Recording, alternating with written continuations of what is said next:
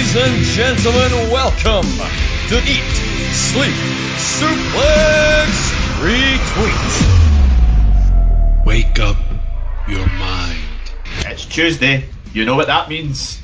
Yes, it's a you feature show here on the Eat, Sleep, Suplex, Retweet podcasting network. I'm your host this week, Stephen Wilson, and we've got a, a very special show this week as we'll be looking back on the career of the late great Brodie Lee slash Luke Harper. Uh, nearly one year on from his unfortunate uh, passing, we are going to delve into what was a stellar career that he had, not just in WWE and his brief run in AEW. We're also going to looking a wee bit back on his pre NXT run when he was uh, when he brought the Brodie Lee character to life in instance until then obviously becoming Luke Harper when he moved to the Fed for seven years and then his final year in 2020. For this particular show, uh, I asked for the Wyatt family of panelists. Instead, I have 2019 Dark Order. I've got David Hockney and Grant McRobbie with me. Gents, how are you? Yeah, yeah, yeah, yeah. It's good to be here, and it's good to be along with the, the Eric Rowan of ESSR talking about the, the great Brodie Lee. I mean, Stephen's more like a, like an Aldi version of of him. You know, complete botchamania. Could you, could you imagine what Aldi Eric Rowan look, would look like? Oh my god. he looked like the guy that was uh, mistaken for Rowan in that Brian Roman Who Done It sort of story. Remember there was that that random bald guy with a ginger beard. Oh yeah, that angle it went. yeah, that that's Poundland Rowan. Oh, jeez, oh god, I, I erased that memory from my mind. but yeah, that's um, interesting enough. Right before we obviously get into the topic of today's show, just the usual housekeeping from us here. You can find us on all good uh, podcasting networks. Obviously, the one you're listening listening to us on right now, and also uh, Spotify, iTunes, any of them. You're up, we're on it. Just search for Eat Sleep Suplex Retweet. Uh, we're also on the social media channel, oh, no, uh, yeah, social media channels: Facebook, Twitter, Instagram at Suplex Retweet, and also you can catch us on YouTube. We've got loads of shows on there as well. Just search Eat Sleep Suplex Retweet online. You can find all our stuff there, including our website, eatsleepsuplexretweet.com. Uh, right, I think it's time that we get into the topic and talk about Brodie Lee. Now, Brodie Lee was born on December 16, uh, 1979 in New York, uh, and he made his debut uh, in professional wrestling in October of 2003. Now, most people are a bit rusty in terms of the early days of the Brodie Lee character, but uh, Grant, well, talk firstly about the name Brodie Lee, where he got it from. An amazing uh, fact that I found when I was researching this, so I wasn't quite sure where he got the name from, but it was based on the Kevin Smith film Mallrats, and he combined two of the actors' names.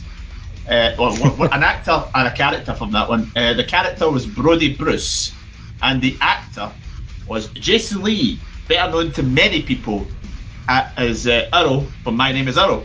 Now, Grant, uh, that comparison I find is really interesting because if you look at him, he does look a bit like Jason Lee. Oh yeah, you can totally see like looking at like um like an old picture like um 2008 uh, Chikara, and you know like it, it almost looks unrecognisable from the man that we ended up with um, in WWE and that, but you can definitely see like the the Jason Lee comparisons, and well, I'm a Kevin Smith fan as well, so I particularly really liked the the nod to Mallrats. I was quite big on that. Never seen the film myself. Uh, I don't don't think I've watched too many Kevin uh, Smith films. Uh, it's probably something I should do a lot more because the ones I've seen have been pretty good. I just remember the story I heard about Kevin Smith about being told when he was on an aeroplane that he had to move seats because he was affecting the dynamics of the plane. no, I've heard that before. Yeah, it's uh, but no, the only Kevin Smith film I've really seen are the Jay and Silent Bob movies, where they or Clerks. That's the other one. Well, that's some of the better, but the good ones. So it's a good start. I've, I've, just seen that picture from uh, Chikara in uh, 2008 as well. I swear he looks so different compared to you know what he looked like in like WWE and AEW. Like his beard is a lot shorter and his hair is a lot shorter. He looks much more. He looks almost like um, almost looks like Skeet Ulrich a little bit. But he's, he's, he had the vest. The vest was something he had for a while. You know, the vest was a big part of his character eventually, uh, as he would go through the indies. But uh, Dave, in terms of his, uh, his and he debuted as a. He first got into wrestling as a backyard wrestler. So not the traditional way a lot of people do, like kind of. But he was trained by two men who I'm going to be honest, I've never heard of, uh, Kirby Marcos and Rick Ma- Matrix. But one man I have remembered, Dave, I'm not too sure you might be familiar with him, might No. before your time, Tony Mamaluke. I know who Tony Mamaluke is from the the full blooded Italians in ECW. Yeah. Never made it to the WWE one, really. I don't think he really Well- got there. Well, Little Guido definitely did there, but I'm not sure Tony Mamaluke got as much exposure. But I am aware of who he is, and I think pretty sure he came back for the WWE ECW sort of time. And uh, funnily enough, at the same time when Brodie Lee was getting involved with backyard wrestling, he was doing it. Uh, he was competing under the ra- the ring name Huber Boy Number Two, uh, with none other than WWE ECW's resident super jobber Colin Delaney. Like, I never thought I'd see these two like crossing paths, let alone at the time, you know, where it was sort of the mid 2000s, and obviously Colin Delaney was just moved to the ECW brand at that point. and during that time, Jon Huber, Brodie Lee is still just getting into wrestling as under the backyard sort of banner. I mean, you talk about Colin Delaney there. He was quite a. They, they did a lot of work together, especially when they were in Chicago. Uh, they were a trio. It was Brodie Lee, Colin Delaney, who was a- he was a part of the Olsen twins at a particular point. Colin Delaney and uh, Jimmy, Jimmy, uh, Oh.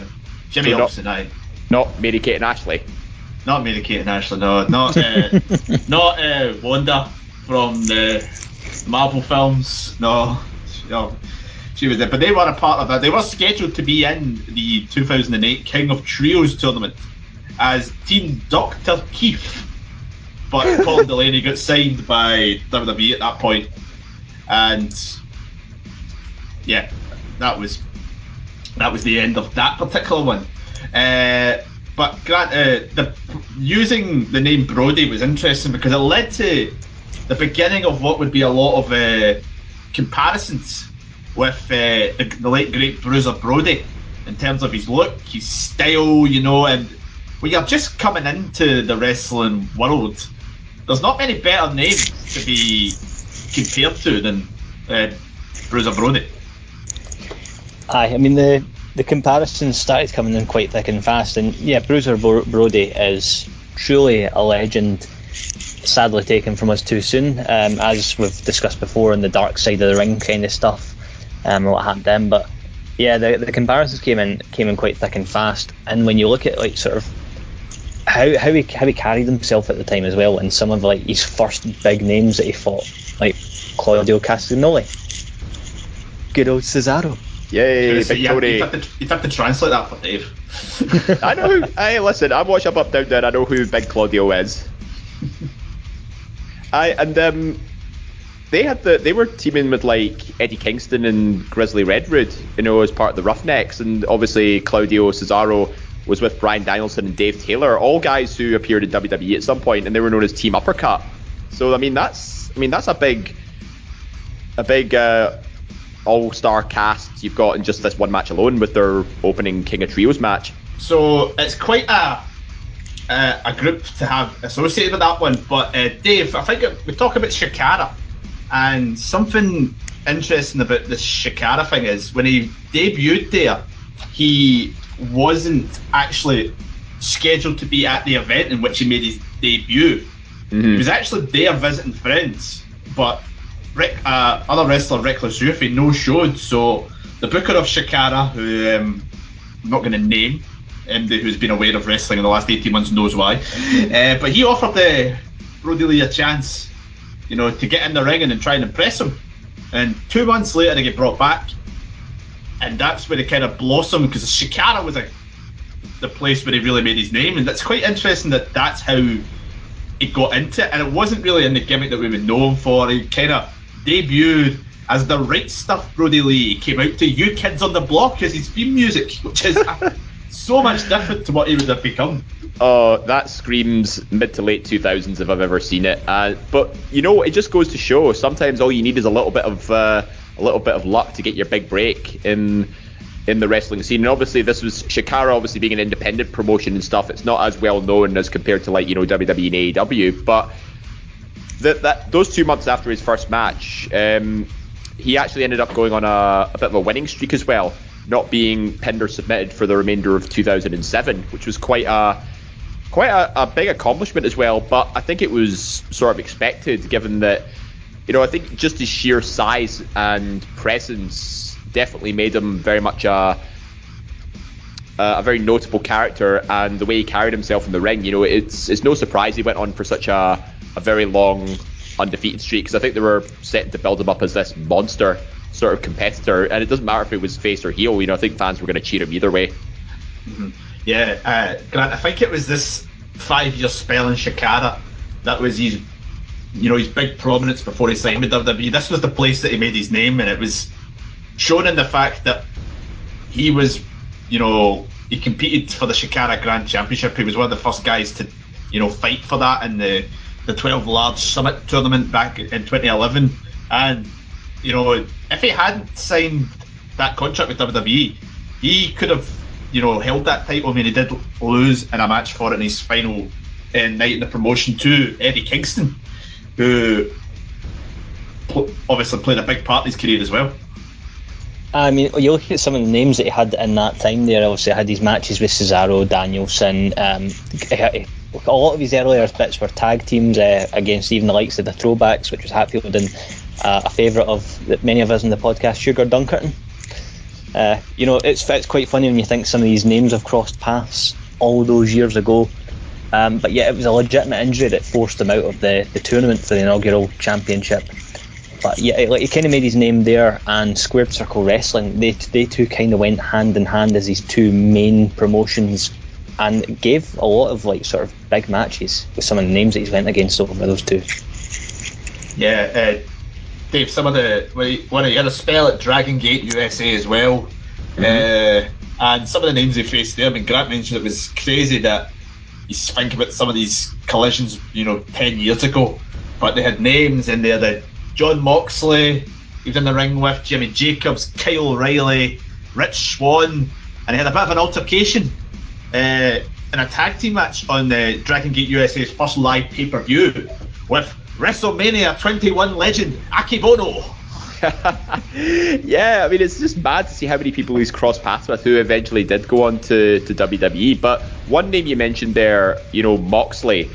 You know, I think I think they're I think they first collided in Evolve, I think it was, and um, yeah, that would just be the beginning of what would turn into be like a decades long working relationship between the two. It doesn't matter if they were feuding with each other or, you know, being allies with each other. It's it just goes to show like even in earlier times you can, you know, face certain people in, you know, an unknown promotion and then somewhere down the line, whether it be 10, 15 years, you could be facing each other again on the grand stage. And it really is a, a who's who of every sort of beloved independent talent that he's brushed shoulders with. So, as you mentioned, Jimmy Jacobs, Austin Aries was another one. Uh, Kyle O'Reilly, of course, um, would uh, show up in NXT a little bit after he left. But all these, all these names, it just goes to show how full of talent the wrestling world is, and how many different personalities can clash on a on a promotion that essentially just you know invites anybody that wants to compete. It's and obviously, you know, Brody being one of these guys who had the, the larger than life personality, he did stand out in his own unique way. Yeah, uh, Grant, before we go on to his main runs in WWE and in AEW, uh, we'll t- I touched briefly upon he had a, a, run in Ring of Honor, which was probably, before his WWE run, was probably the highest uh, in terms of, uh, you know, appeal, uh, large large scale appeal he had. Uh, it was interesting that he was a part of the Age of Fall stable, uh, which is well known to many fans of the independent scene and probably some WWE fans who are aware of the Indies as the stable that was essentially Seth Rollins' big break when he was uh, mm-hmm. Tyler Black, which was interesting.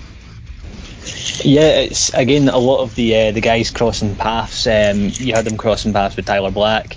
Outside that, in Square Circle Wrestling, he had crossed paths with Kevin Steen. Um, but yeah, the Ring of Honor stuff was quite a big one. Aligned himself with them. Jimmy Jacobs was the, the leader of them at the time. Um, it's it's just crazy, like all these different names that have been like that are quite legendary. Um, Necro Butcher being thrown in there. Oh, I had, a, had an Anything Goes uh, match with uh, Necro Butcher. I've not actually seen it, but this the description of it alone sounds like it would be an absolute nut show. oh, there's there's nothing there's nothing half and half about it. Like it is insane. yeah, well, as the Necro Butcher, he's a guy and he's I think he's still in his thirties and he looks like he's had a in his sixties. He's had a oh, rough tape around as a Necro Butcher. He's uh, he's currently forty eight and oh my god, he looks about twenty years older. Oh yeah, he's, he's had a rough time of it. He's had a rough time of it. He's a hardcore wrestler. You wouldn't rescue him, but my god, it's something else. But we move on to March of 2012, where uh, was speculated that he had signed a developmental contract with WWE, and it would in turn turn out to be true, as he would debut in the then Florida Championship Wrestling in May of that year under the name Luke Harper. Uh, it wouldn't be an FCW for long, obviously, as that would rebrand to NXT. But he would shortly make his name in that brand as three months after the rebrand, he would debut as a follower of Bray Wyatt, the first son of the Wyatt family. He would then shortly be followed by Eric Rowan, and then, you know, the rest is really history on that one.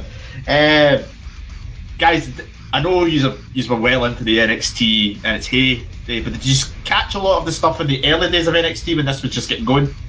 Aye, a little bit. It was this was sort of when you know the black and gold brand NXT really started to take take shape, and you know championships were being introduced. The tag teams were again a little bit um, sort of you know couple pairing of singles guys here and there, but you know Harper and Rowan were felt like a legitimate tag team under the Wyatt family stable because I mean they'd gone over guys like Percy Watson and Yoshi Tatsu, which I never thought I'd see that team together. But Percy Watson obviously being from the game show NXT, and Yoshi Tatsu was just another face in the crowd for WWE ECW. So he was, yeah, two relatively unknown talents. But then you obviously had Bo Dallas and Michael McGillicutty, the latter to be known Curtis Axel.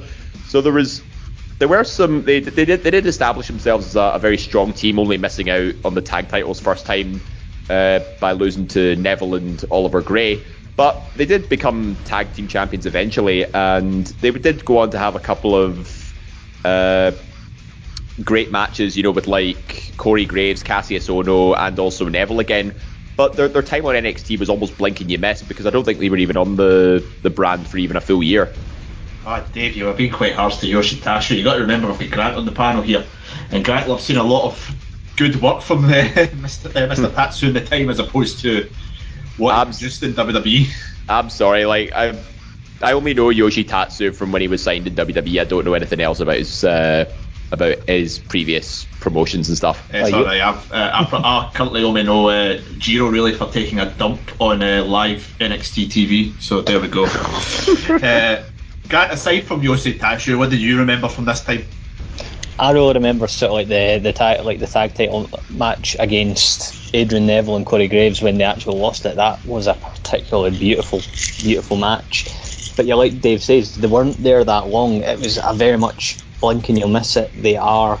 They, they were. I, I always felt like the Wyatts right from the get go, where the package came together so fast, so easily, with such little effort. It was beautiful. I still remember the the vignettes pro, like promoting the up, upcoming debut, and I was mesmerised. I remember, I, I, I remember because they had the they had this on Sky at the time. Uh, NXT was on Sky Sports at that time, and uh, I remember it because they were really prominent. They were at the top of the card in NXT at that particular point. Uh, you know, they had they were thrust into the feud where you mentioned the guys like uh, Neville, uh, Corey Graves, but they also Kassius Ohno was right in there. William Regal got involved in the feud with the Wyatt family, I think, at that point as well, which was interesting.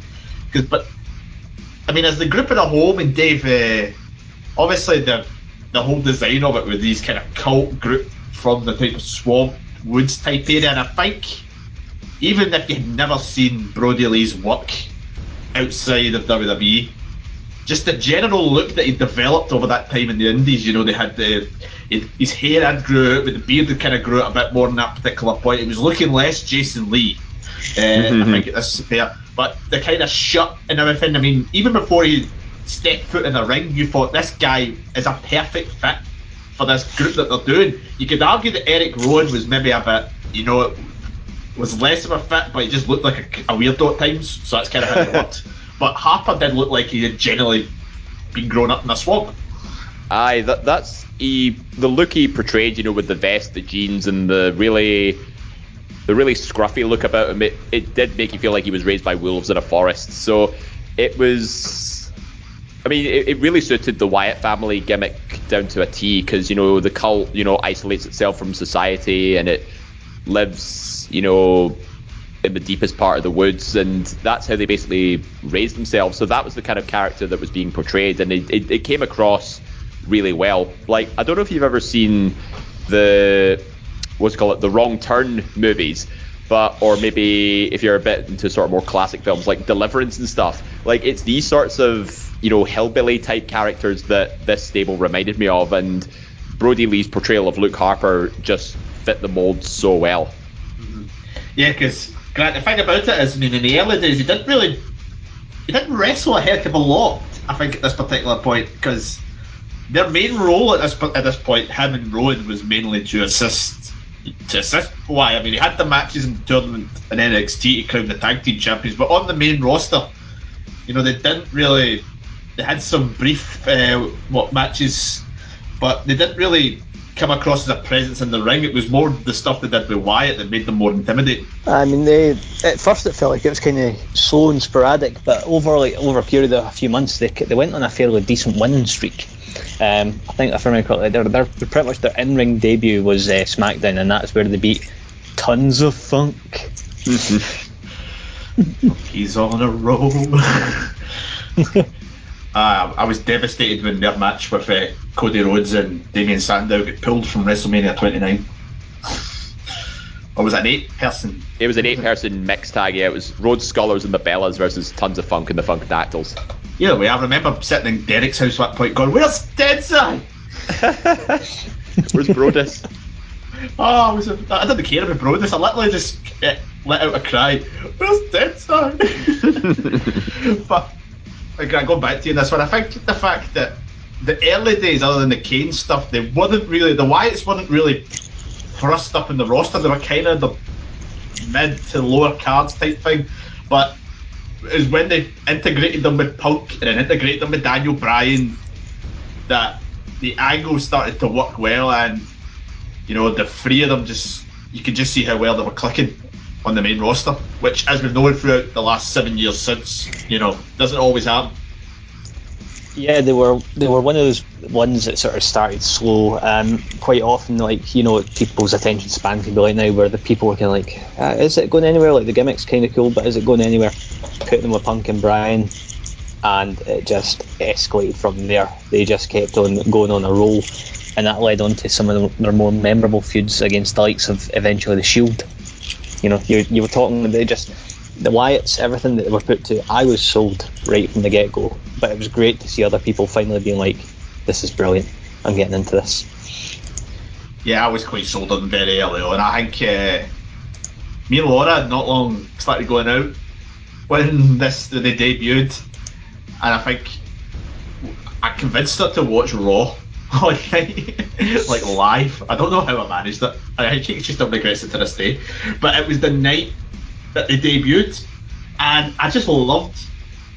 I mean, the vignettes were great leading up to it, but I loved how they just sent a camera guy to the swamp, just in the house in the swamp, and uh, it is Luke Harper, Brodie Lee, who's kind of guiding the cameraman around the place. He's just like, shh, be quiet, and it's just, it's, it's such, it's absolutely brilliant. I think Rowan's out the back just cutting wood, just like, and this, is just like this. Even that's just like this is creepy, you know.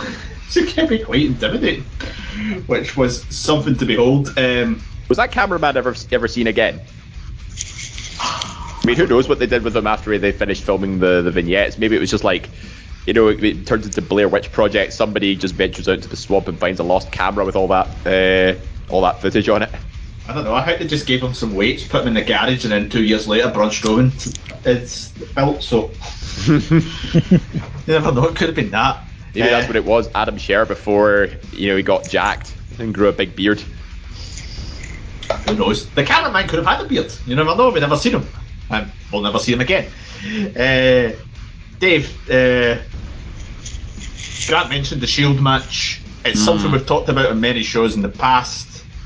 It's literally a case of when the when it's hot, you hit it, and they did that for this particular one. And many people, many myself included, still look back on this match and think I could watch this every day of the week because it's absolutely fantastic, and it it made stars out of all, well, made stars out of all six, even Road. Yeah, like this this goes down as one of my favorite matches of 2014. Like, and I think pretty sure both of them were were heel stables at the time. I think the Shield was sort of slowly transitioning to a face stable at this point, but either way, nobody cared. They just wanted to see faction warfare at Elimination Chamber, and it was none of these guys hit a wrong note. You know, everybody found their stride.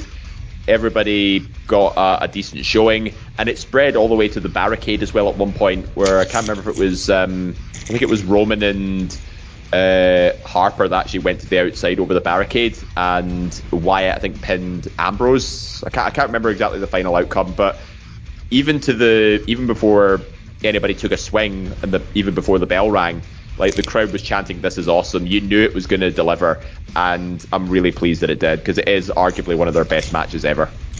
Aye, uh, God, this is the first time I remember him, you know, you know, showing his range of offense. Because I didn't catch a lot of his uh, work in Chikara and etc. at the time, at this time, and I've, I've seen it now, looking back. But it's amazing just how well he moved. I mean, we, it was obvious, you know, he was a powerful wrestler. His discus clothesline is, you know, devastating.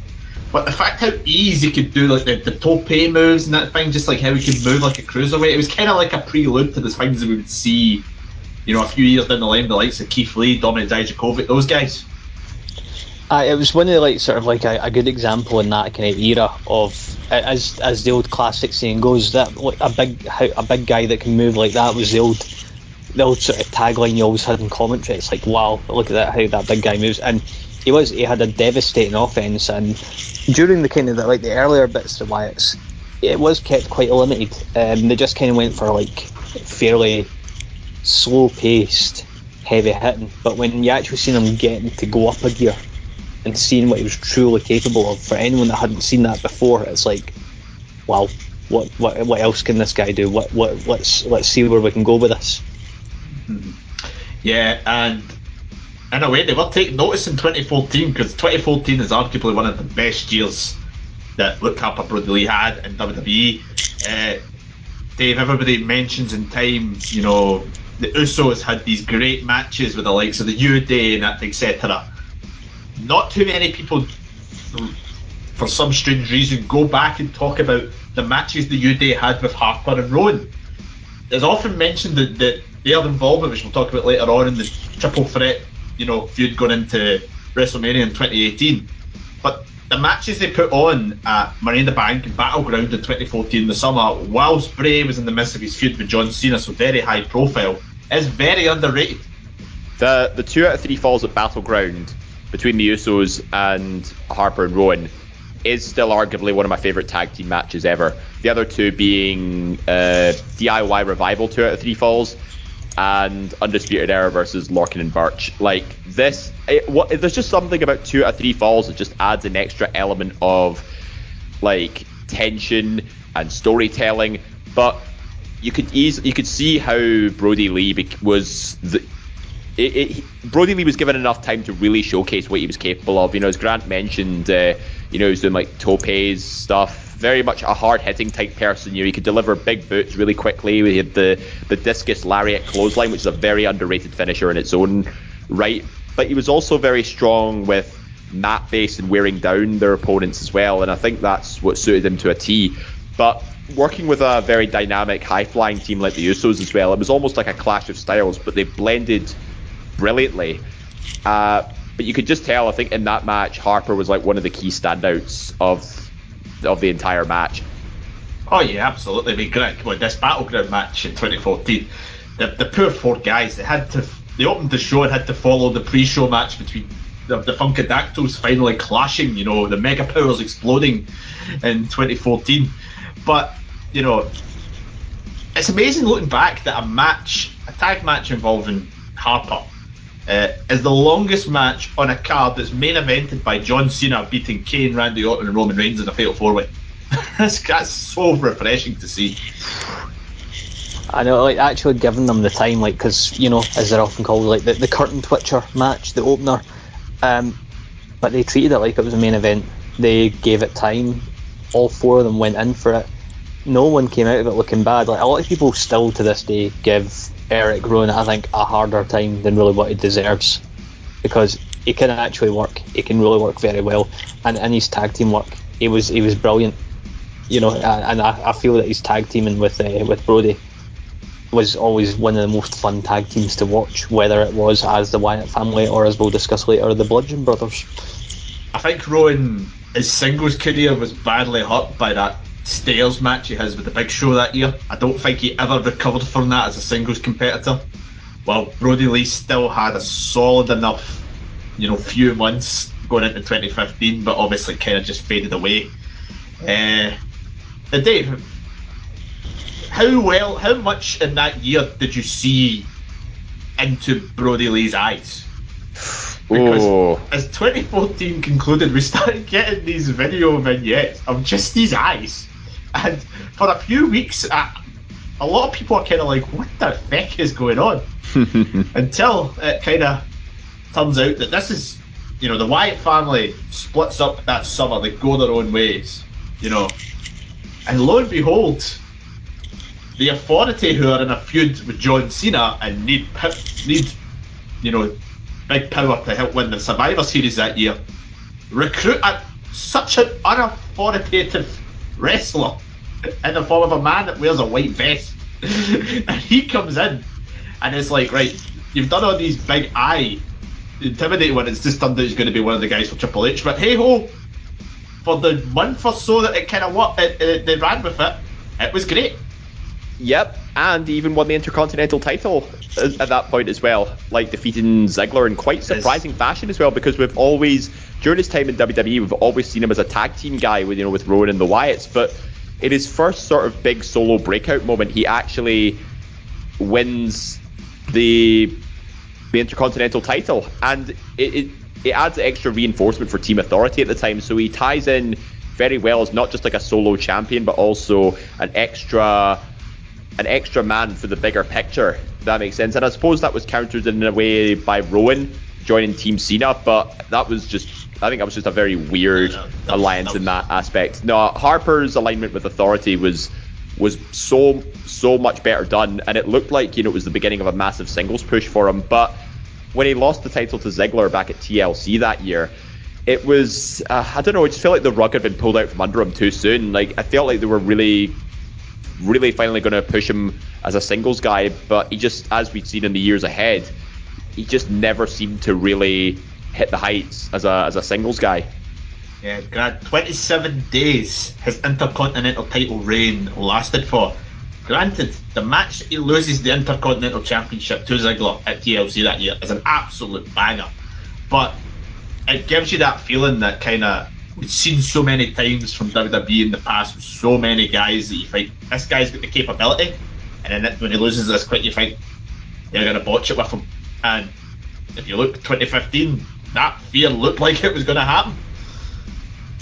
Yeah, like this, this kind of like the, the strong start for the singles push. It just seemed to go off the rails really quickly after the whole authority thing, and I, I, do feel like to an extent it was kind of lost in the shuffle a bit. Like they didn't know what to do with them. They had a lot of parts moving around, um, and I do feel that like you know one of the biggest crimes is him dropping that IC belt back. I feel that he, he deserved at least a few months with it to really show the people what he could do. Yeah, because I don't even. I can't remember. Does Ziggler even get a long run after that with the belt again? I think that. Uh, It was 2015, so Because I know Ash. This is the point where the because Barrett wins the belt and the whole IC title keeps getting stolen about, and then we get that uh, The ladder match, yeah. that ladder match at uh, yeah WrestleMania that particular year, where he absolutely destroys uh, Dean Ambrose, Jon Moxley, devastating powerbomb, which leads to a quite an entertaining Chicago street fight that they actually have Extreme Rules that year. So it's Oh, that actually that that street fight actually is recorded as one of WWE's longest matches ever at 56 minutes. Like it was sheer madness. Like these guys, they they opened the show, they disappeared for about half an hour, 45 minutes or so, and yeah, they came back still fighting, and then the I think the the pinfall was scored. I can't remember it was either after the US title match or the Divas match, but it went on for that long. It was, and it's still recorded as one of the longest matches ever. It's it's just one of these little things, you know, you, you don't take a second look at until you look at you know Brodie Lee's specific profile and you think he's done so many incredible moments, but yet it just doesn't seem to you know get that recognition for it. The power bombing Moxley through the ladder is one of the sickest bumps I've ever watched, especially when it was a a bridged ladder on the outside and Moxley looked like he landed on his neck as well. It was it was a horrific spot to watch. I've not. I've not read. It's probably gonna. It's probably in Moxley's book. Moxley will talk about that spot in his book somewhere. Um, no doubt. Because I think at the time he was very much. I think he admitted at the time it was it was hot like fuck. Like- Don't you think? I mean, if you were power bombed in a steel, well, I know they use like wooden ladders for bridge spots and stuff, but it's it's still hurt. It's still hurt like a bastard. But uh, Grant, interestingly, on the Moxley point, uh, which is interesting as well if you kind of look how 2020 went, uh, he was heavily involved with a lot of Dean Ambrose, Jon Moxley throughout the year of 2015. I think it comes to fruition because he has the match that Dave mentioned at uh, Extreme Rules that particular year, and then he and Bray come back together later in the year the summer, which is a sign that WWE have thought have kind of gave up on him as a singles competitor that time, which is sad in itself. But we'll talk about that a wee bit later on when we talk about the next type of push. And then the two of them end up feuding with Roman Reigns and Dean Ambrose at SummerSlam. And then we get the extra element of Braun Strowman joining the Wyatt family. And then they eventually have a six man tag at Night of Champions that year where Chris Jericho is surprisingly added to the fray. I think if you look at Grant with your AEW head on of how the, the Moxley Brodie Lee feud went in 2020, this is quite interesting how much they kind of were paired together in 2015. Yeah, there was actually like quite a. The, the two of them just always seemed to find a way back to each other. Um, and I think to an extent, what WWE were trying to do, they're like, they're like, right, we're not sure about you in a singles guy, so we'll put you back with Wyatt. Oh wait, Rowan's injured. Um, Rollins is doing his thing, so we're going to have like a two thirds of the Shield vs two thirds of the Wyatt feud to try and recapture that. But it was like lightning in the bottle the first time. They never managed to capitalise on, on it a second time. Yeah, it was just it, Dave. It was kind of. I think this particular entity of the Wyatt family uh, just did not work in I mean, the Braun Strowman, the fair play Braun Strowman, great singles run that he'd eventually have, but that run didn't come until the Wyatts broke up. I mean, if you kind of look at what happened to these three guys after the after like the Wyatt, oh the four guys, sorry, you know, uh, in the time they had they were they were positioned to be feuding with Brock Lesnar, it fell through. They were fed to the Brothers of Destruction at Survivor Series that year for the Undertaker's 25th anniversary, and um, yeah, Eric Rowan was fed to The Rock at WrestleMania. So Oh, poor Rowan. Har- Harper was even Harper was the side guy in that kind of thing. He never really felt like the main point of that one. I kind of felt like he'd been pushed aside. Even Rowan, to an extent, had kind of been pushed aside for Strowman.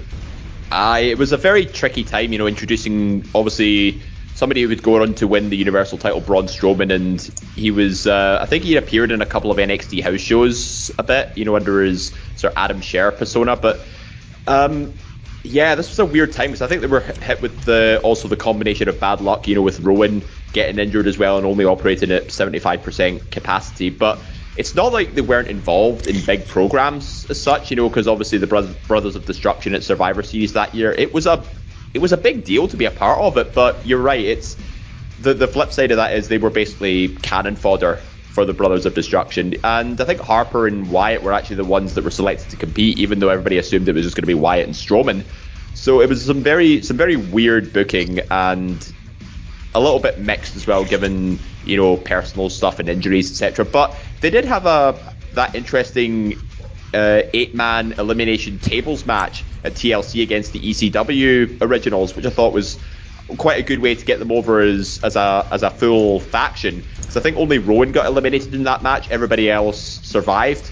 So all in all, it was a pretty solid performance from them on that part. But yeah, going into 2016 definitely a lot of missed booking opportunities. Uh, you know, with Brock Lesnar, you know, having the reaction in the Royal Rumble, but Harper did get a one-on-one match with Lesnar at the Roadblock pay-per-view that year. Again, it was more of a squash to uh, sort of continue the the Wyatt family feud, and but then it just went in a completely different direction. Come WrestleMania season, uh, Harper was was he not off TV by that point? Uh, he, like he, he didn't make it to Mania. He didn't make it to Mania though. He suffered a knee injury on uh, an untelevised match on Raw. Put him out. For six, put him out for I, six months. I thought that Lesnar match at Roadblock was a two-on-one handicap match. It wasn't. It, it, it was. It was a two-on-one handicap match, but Wyatt never really enters the ring, so it's technically. Yeah, it's a, it's, it's a two-on-one handicap match, but Wyatt never actually does it. No, yeah, it's just Harper does all the work. Yeah. It's pretty much Wyatt gets fed to Lesnar. No, no, Harper gets fed to Lesnar, and it's pretty. Yeah, it, it kind of ends the feud. This is kind of the match just goes like there's the feud end. But if you watch what happens at the Rumble, what happened at the Rumble was really good. Like if that was the WrestleMania match, it would have been great. But I think they kind of saw how.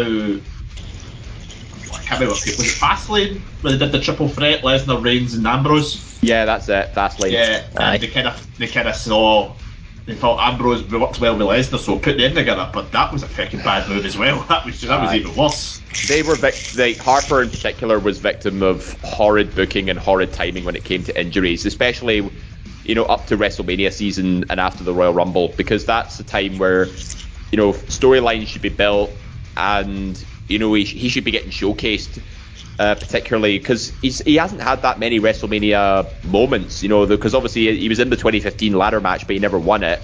And I think his only other WrestleMania moment was when he won the tag titles with Rowan at Mania 34 in 2018. Aside from that, he's just been in pre-show battle royals, injured or managerial roles. So it's he's been he was hard done by in 2016 massively. Yeah, I mean, Grant, you mentioned that obviously they didn't hit the same fire with the Wyatt family any other time they did it, which is fair enough. However, they did have a quite a good run after WWE did the draft in, in late 2016 to 2017.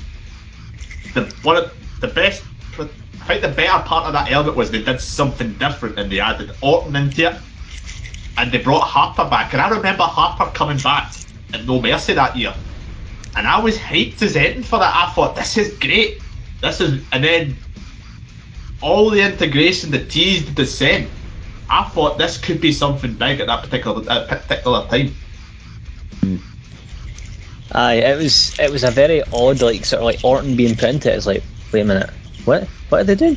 But yeah, it, it surprisingly for the um, for the whole actually really really worked and it was quite enjoyable and the dissension was there um, culminating with that uh, that that match between Harper and Orton uh, on the January 24th episode of SmackDown. The reason I remember that because that was my birthday, so I stayed up to watch it. Aye, where they, um, you know, Bray betrayed him. It was such a sad uh, moment being betrayed by your father or your cult leader. You know, I don't really know how that particularly works.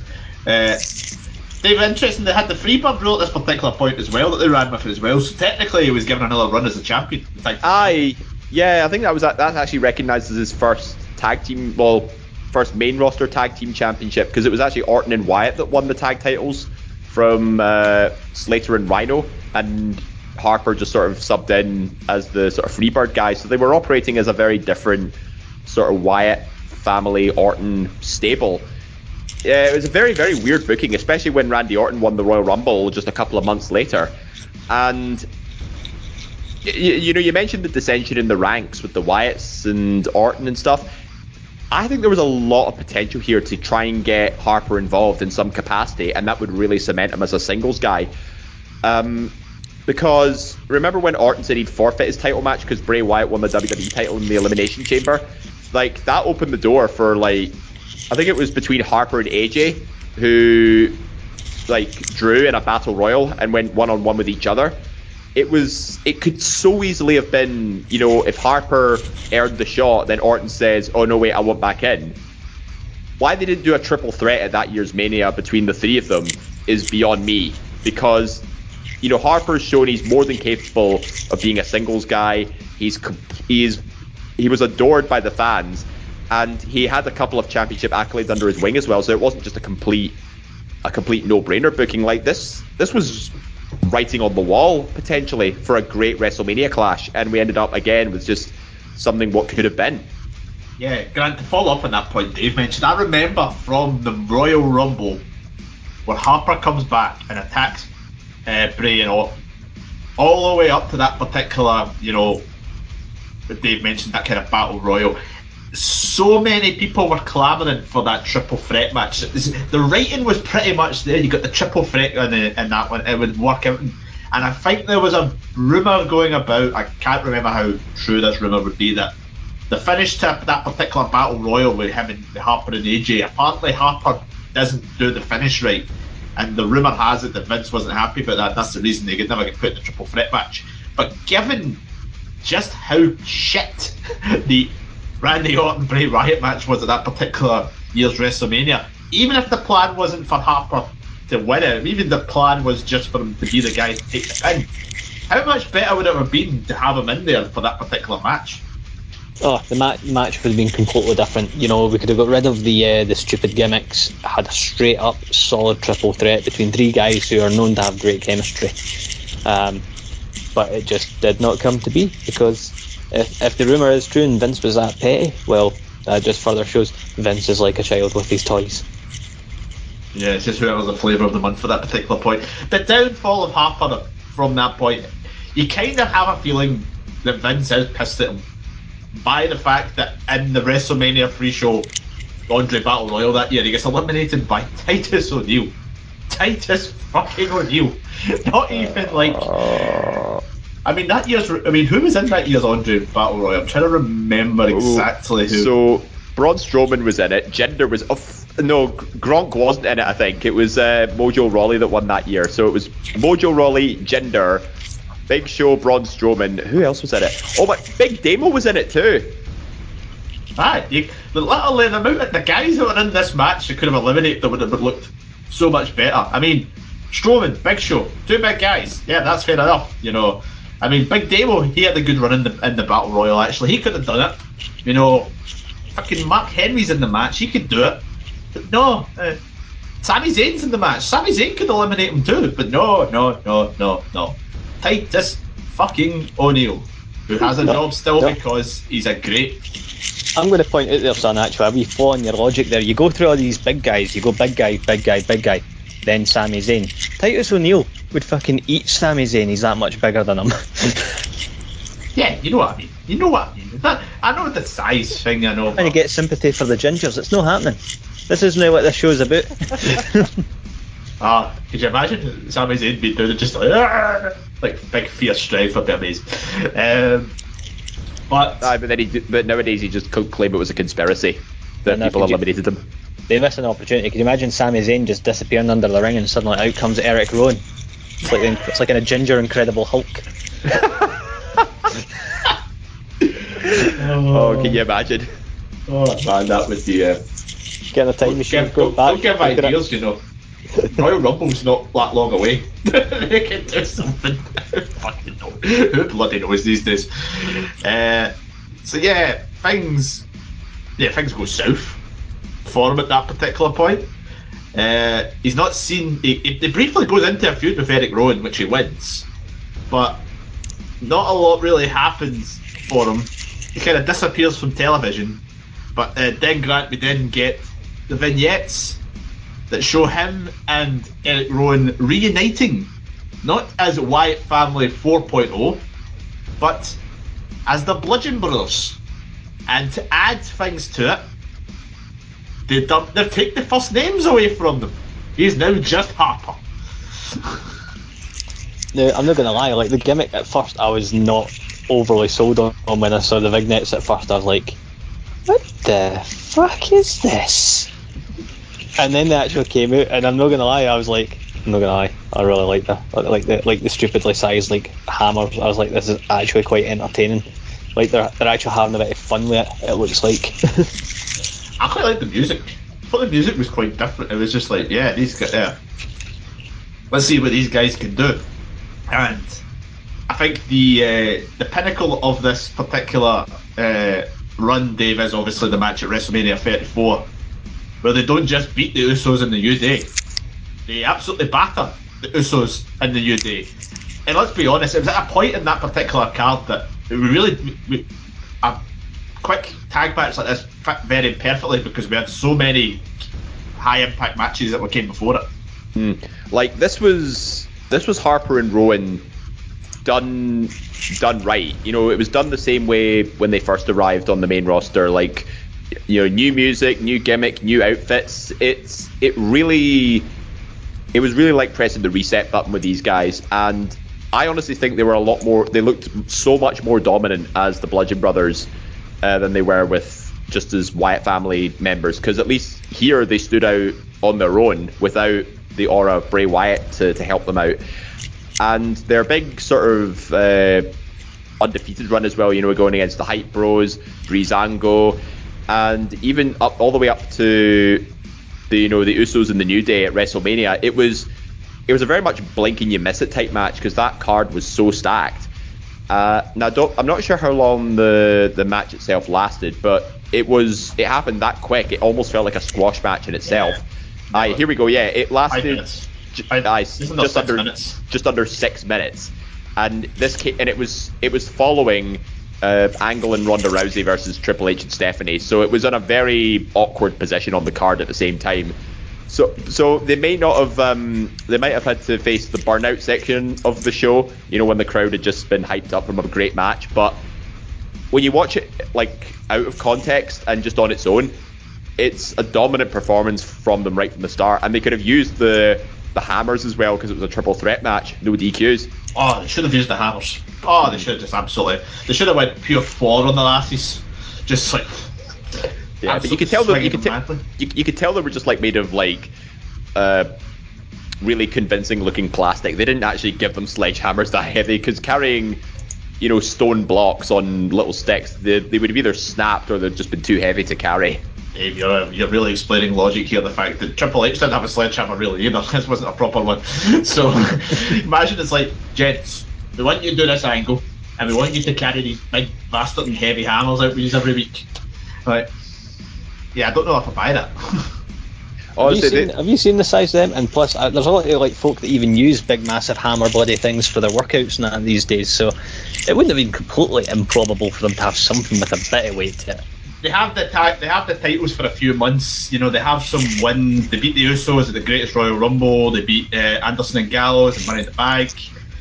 And then they have the match with Team Hell No. I'm not really going to discuss because that was about uh, that was not I was not Team Hell No at the peak. But the reign unfortunately ended at 135 days.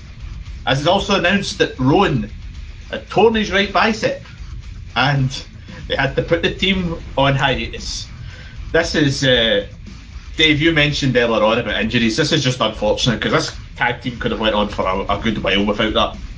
Yeah, I mean, 135 days, that's no a short reign either. That's like a good, what, five months give or take. Four months, maybe. Uh, yeah, but four months. Yeah. Uh, again, it's just a case of you know one of the two of them being bogged down with injuries, etc. Like obviously Harper and his knee injury came at a horrific time, and now Rowan's bicep injury just came at the worst time as well.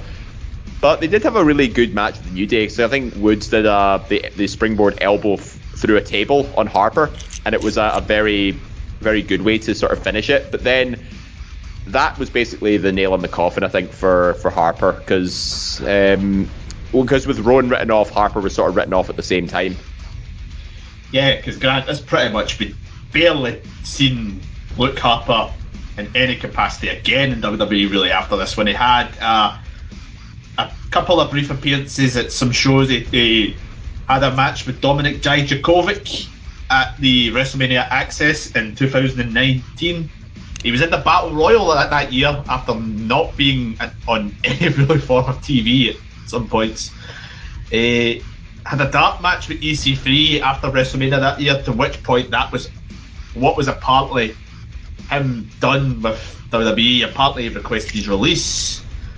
He was meant to be his contract was meant to be up at the end of that year. WWE, this, because of his injury time, at, at time was added on to his contract, but they just didn't have really any plans to use him. He briefly came back to help Eric Rowan in his feud with Roman Reigns, but on December 8, 2019, WWE announced four men had been released. One was Harper, and the other two have not did not go to the same. It was Sin Cara in the, the Ascension. So that was the end for him. Was this a case of something that could have been good, but ultimately WWE just did not know how to use somebody like him, which, let's be honest, they have done so many occasions. Aye, I feel um, Luke Harper, as he was in WWE, was a prime example of someone who the fans were behind multiple times. People wanted it, and WWE just did not listen to the fans, and they messed it up big time. Um, to me, he, like the Intercontinental title reign should have been longer. He should have been inserted into the bigger, bigger picture, other manias and that as well. To me, he was a potential world title. While maybe not holder because they never actually really explored his promo abilities, he still would have been a good solid main eventer for someone that was challenging, but they, they never let him talk. That was a big problem. Yeah, that was it, it, it was a shame that never gave him the mic, considering what he would do when he was given that opportunity in 2020. Which moves us, Dave, to March of that year, 2020. Most people remember March 2020 as a horrific time. We first introduced Sir Patrick Vallance and Chris Whitty, who have never been offered fucking television since. and then in Jacksonville, who have still never heard, fortunately, of Chris Whitty and Sir Patrick Vallance. Um, we got a debut. It had been teased for a weeks before that of a leader was coming to the Dark Order. The Dark Order had been talking for months about the Exalted One. Rumours had been flying of who the Exalted One could be. Matt Hardy was one of the ones considered. There were so many names considered. I can't actually remember some of the names that were considered, so I just got to say Matt Hardy and stick with it. I think but, Raven was another one as well. Ah, of course, Raven's always associated with things like this. But it was revealed on the 18, the March 18, 2020 edition of Dynamite that the Exalted One was in fact Brodie Lee. Now, a great moment, Dave, but an unfortunate timing of this moment because March 18th, as I alluded to when I was ranting just before then, was the point where the pandemic for COVID really hit in, and this was the first AEW empty arena show. Which really, if you'd imagined this in a full crowd, what a moment it would have been. It would have been brilliant. And it was something that the Dark Order needed as a whole as well because at the time, you know, they were just more goofy than anything else, and nobody was really buying the gimmick in the same way that nobody was buying the Nightmare Collective as well. But the the arrival of the Exalted One, Mr. Brodie Lee, was it turned everything around for the Dark Order, and it's a again, it's he's, he's the guy that's just been plagued with bad luck throughout his career.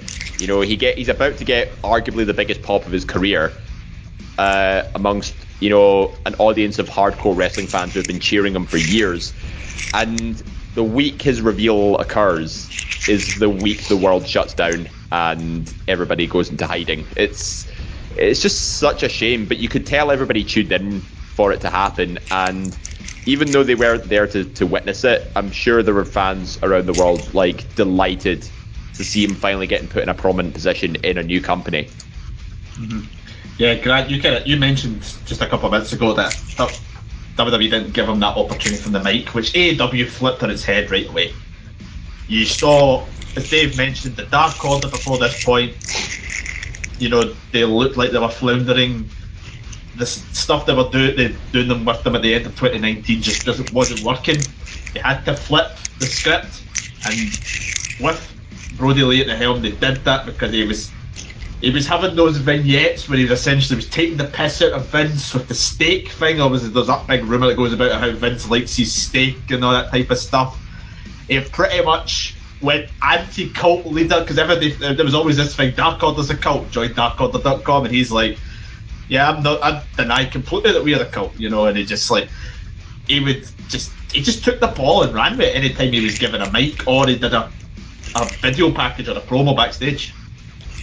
I absolutely and I think another thing that went underappreciated by some people, but people are kind of looking back and going, "Wow," is a lot of his appearances on being the elite as well. It's in particular his chemistry with John Silver, always throwing the papers at him, was absolutely hilarious. Oh, it was good. Actually, it wasn't the way Vince likes to snake. It was, uh, well, I think it's Alex Reynolds that sneezes in one of them, and he goes, "I don't, you don't sneeze." just yeah, it was like you know t- taking a few jabs at Vince because I remember somebody uh, there was another story backstage that somebody sneezed on Vince and he went off his tits about it.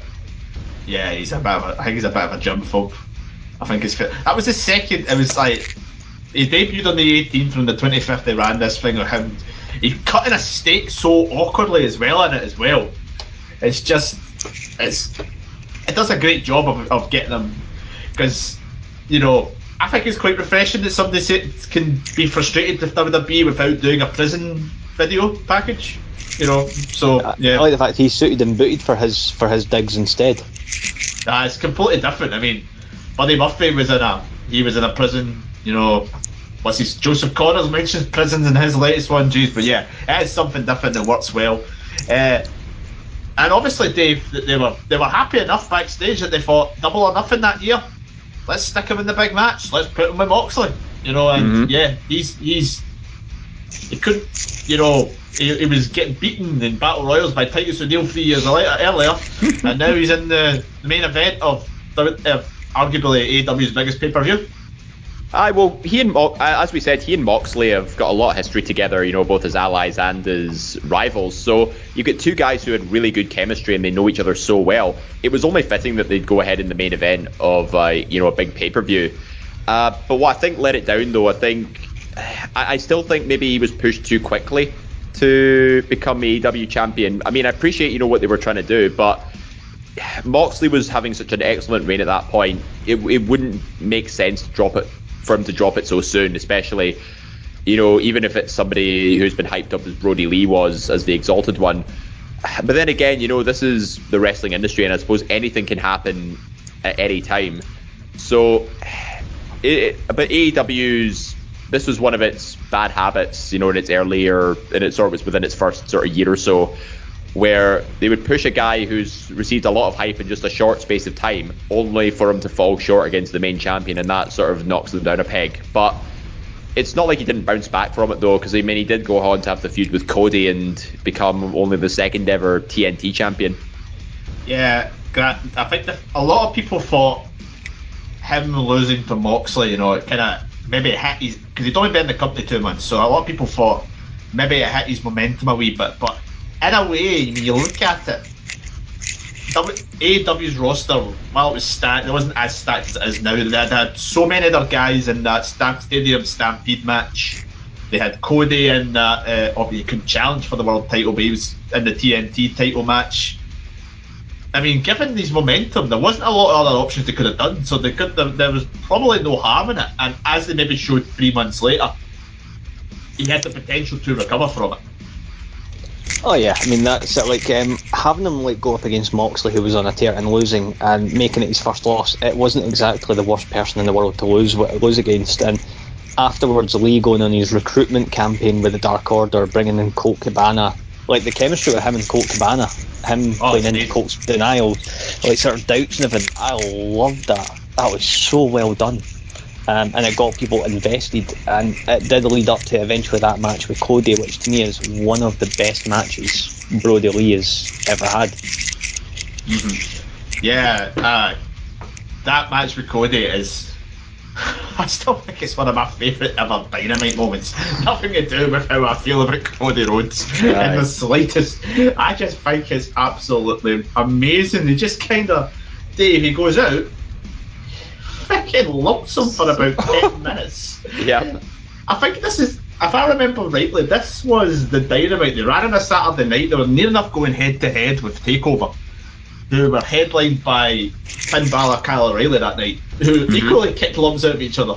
So it was just a, it was a great night of wrestling for people getting the shit kicked out of them. Oh, like that was that was a squash match. Like I don't think there's any other way to put it. And I mean, what a way to bounce back from you know a loss to the, the to Moxley for the AEW title. He just goes in, destroys Cody left, right, and center, and walks out as TNT champion. Like it's it gave me Cena Lesnar vibes at SummerSlam 2014. Like that's how one-sided that contest was. But it's exactly what a guy of his stature and his character needed, especially when you know he's put in such a prime position to be not only the head of a stable, but someone who was probably going to be one of the top guys in AEW. He needed that dominant performance, and it reminded me so much of what could have been in his singles run, but you know Vince just didn't have any of it. It's it's just these missed opportunities that you know just because one person's bias holds somebody back. This Tony Khan must have just been like, you know what, we'll give you some creative control. We'll let you be your your your basically your brawling strongman type character, and he just went out and did it brilliantly. Yeah, uh, Grant, I don't know if you maybe will agree or disagree with this one. I'm happy if you go either way with it because my opinions on Cody Rhodes matches and certain other people in Cody Rhodes' Nightmare family are, you know, different. But all out that year, he uh, his last pay per view match. It's, it's a match to the Dark Order. It's him, Colt Cabana, Evil Uno, and Stu Grayson losing to the most mismatched team I've ever seen in my life of QT Marshall, Dustin Rhodes, Scorpio Sky, and Mark, Matt Cardona.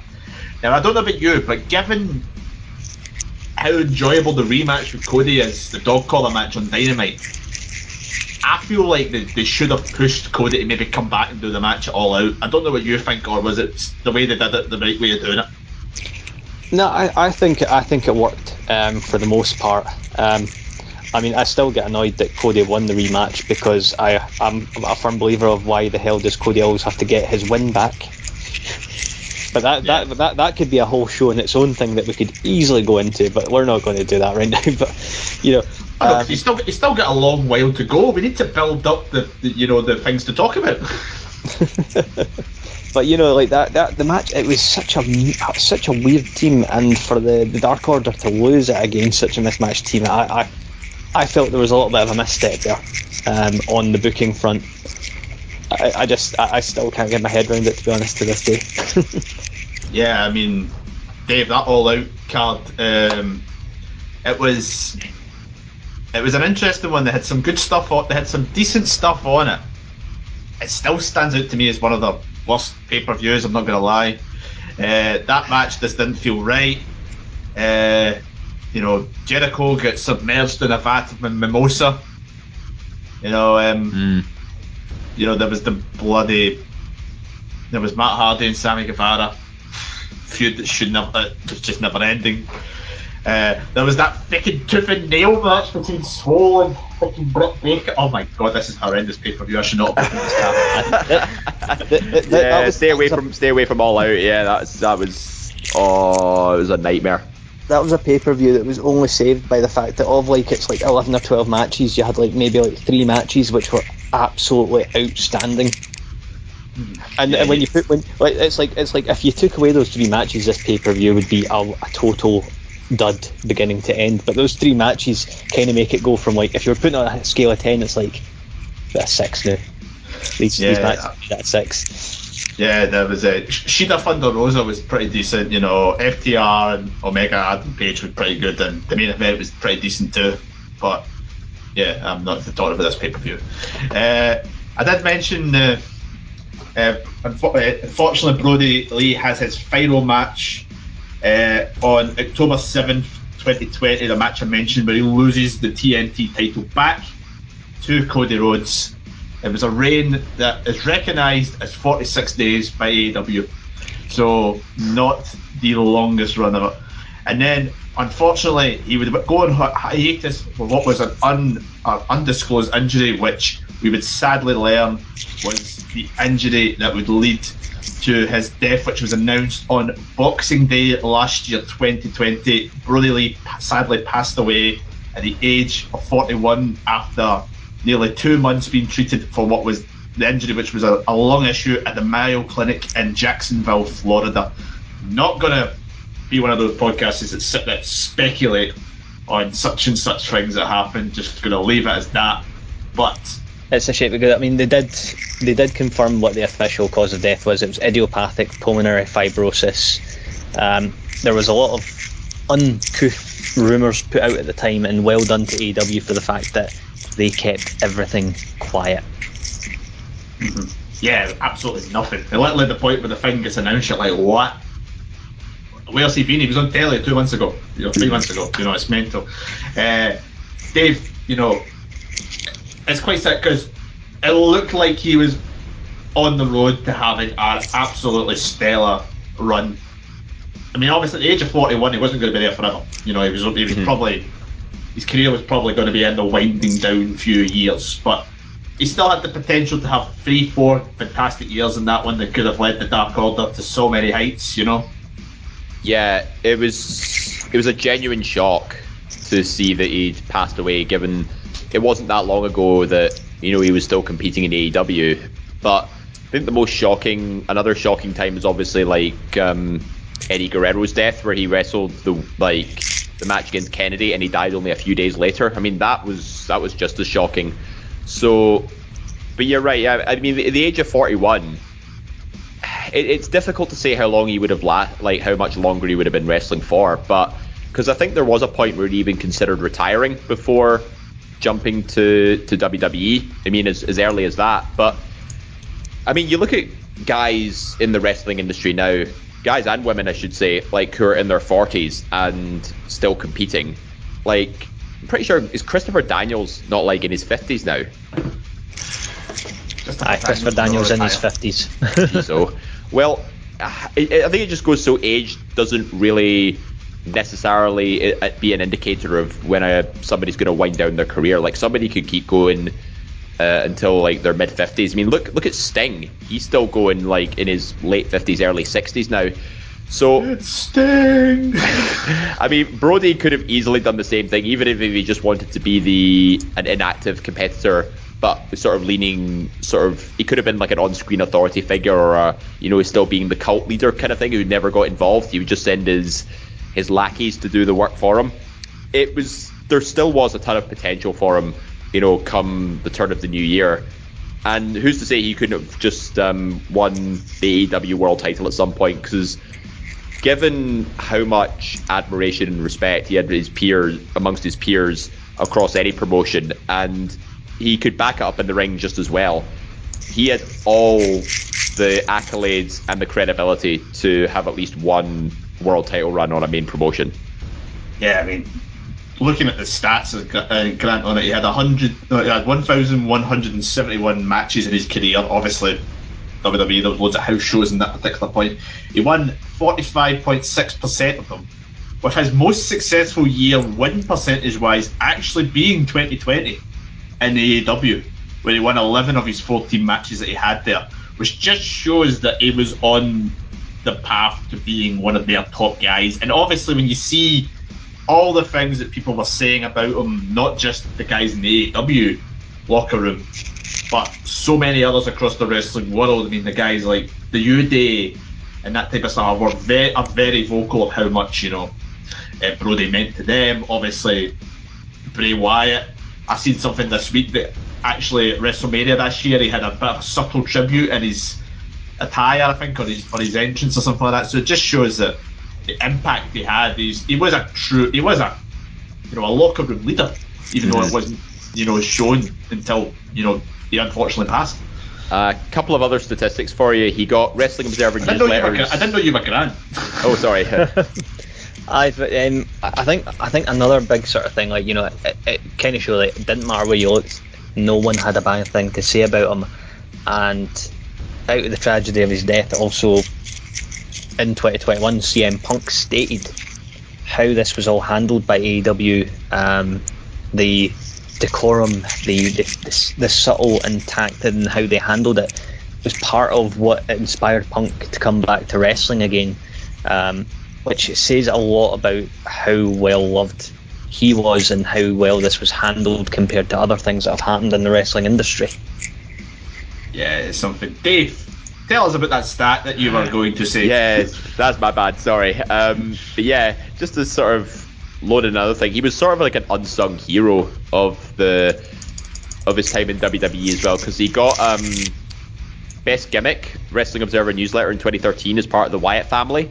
And he also got Slammy Award for Match of the Year in 2014, which was Team Cena versus Team Authority. So not one that he stood out as a singles guy, but um, you know, he was part of you know matches or gimmicks that you know had people talking. You know, it kind of it's kind of like the the New Day almost. You know, you see them as like a, a faction, but individually they they could be credited as unsung heroes. Not to mention as well.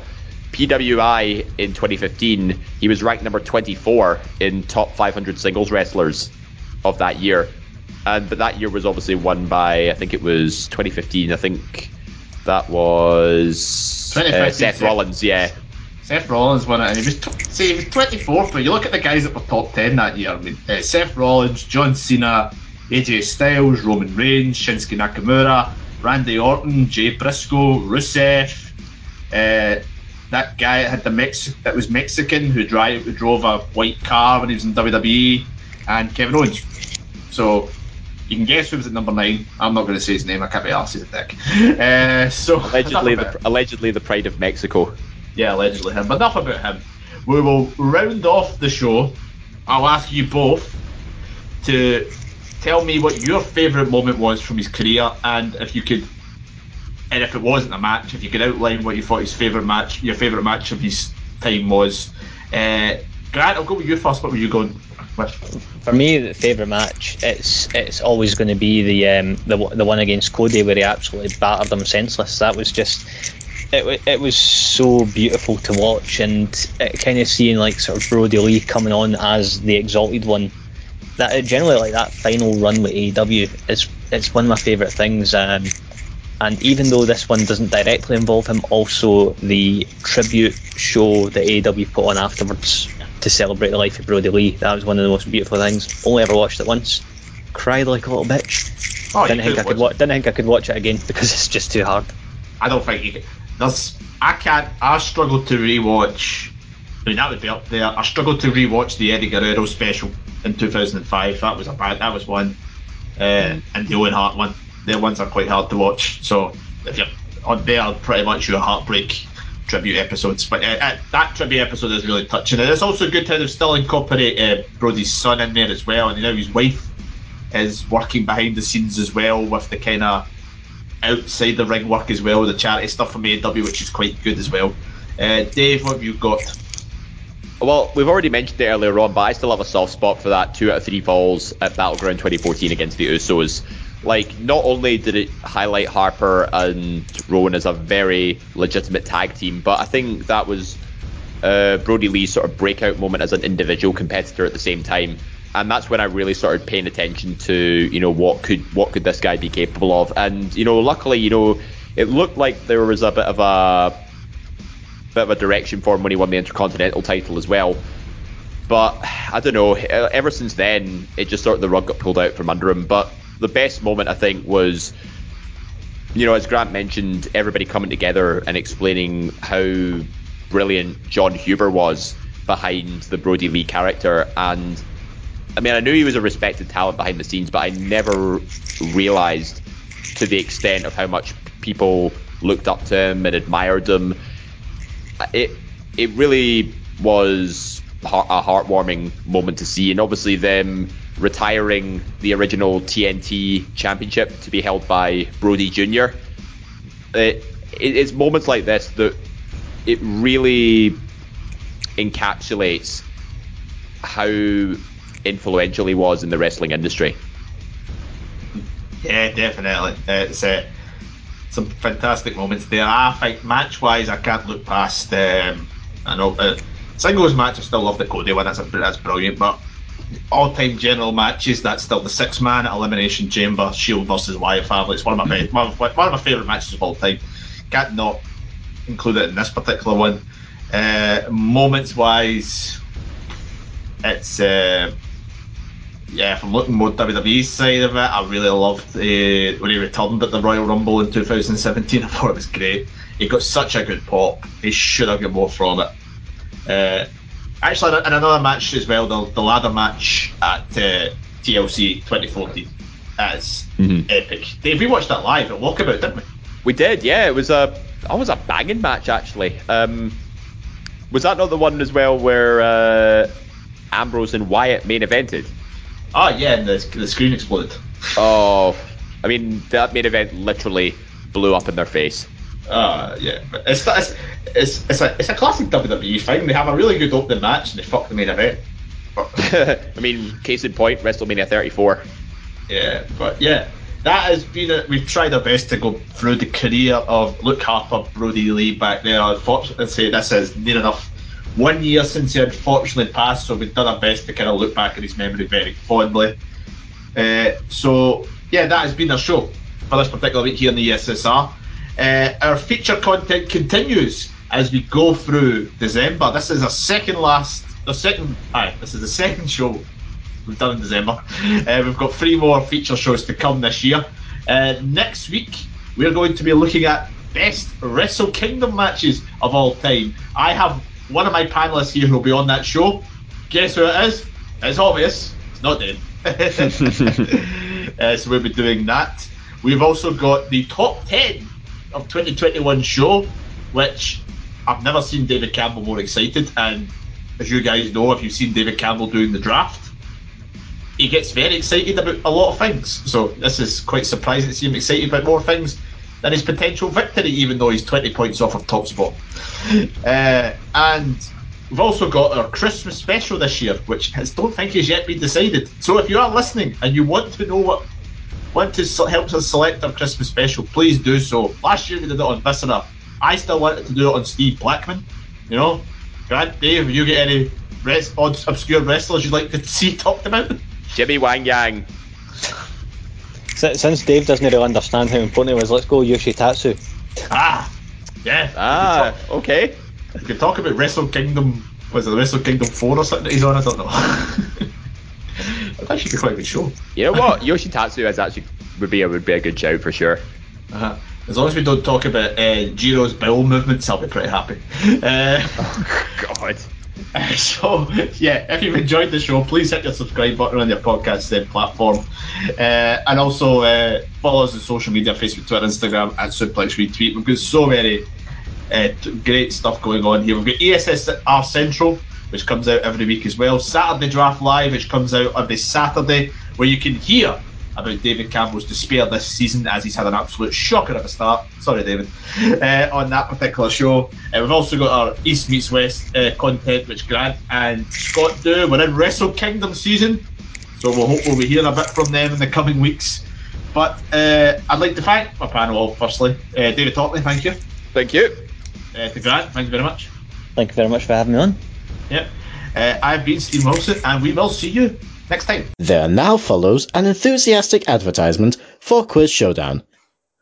Hello guys, welcome to Quiz Showdown. I'm Daniel Campbell and in this show you're going to see the members of the Eat Sleep Suplex retweet team go through a very strange quiz. We don't know what the heck's going on with it, but you're going to have to watch to find out. Go check out on the YouTube channel now. That was an enthusiastic advert for Quiz Showdown.